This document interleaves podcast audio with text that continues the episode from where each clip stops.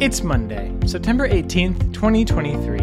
For LINK nky, I'm Noah Jones, and you're listening to the Daily Headlines Podcast. Listen, we get it. Not everyone experiences a story the same way. That's okay. That's why we created the Sunday Story Podcast. Enjoy a deep dive into topics that matter to Northern Kentuckians. Read, watch, or listen now. Subscribe wherever you get your podcasts or listen on linknky.com. The Roebling Bridge has reopened after closing due to a bomb threat in Kenton County. The bridge reopened approximately at 1:05 p.m. Sunday after being closed for approximately 3 hours for investigation. This is the second bomb threat this month targeting the historic suspension bridge. A prior threat on Wednesday was investigated by authorities and deemed not credible. This is a developing story and will be updated on linknky.com for more information as it becomes available. Property tax rates are increasing in Fort Wright for 2023. A public hearing was held on the property tax rates at a September Fort Wright City Council meeting. No citizen shared an opinion on the proposed taxes for the 2023 fiscal year.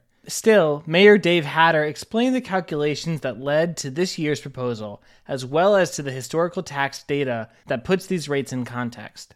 His report described where Fort Wright stands financially and what its future may look like going forward. Fort Wright is long term debt free, has few liabilities, and substantial financial reserves.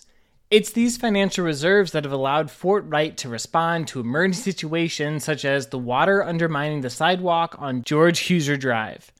The City Council was able to approve pulling $125,000 from their reserves to address this issue. All of this has added up to Fort Wright's most recent financial audit declaring them relatively financially healthy. After 19 years as the City of Union's engineer, Barry Burke's contract was terminated earlier this month. Commissioners agreed on the termination on September 6th, citing alleged violations that included doing work Burke was not authorized to and billing for unapproved time, according to the mayor, Larry Solomon.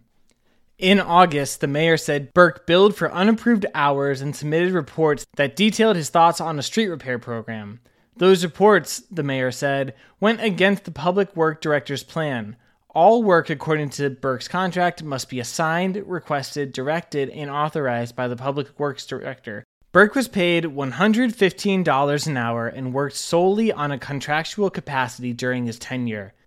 Burke was informed September 7th that his contract would be terminated effective October 7th.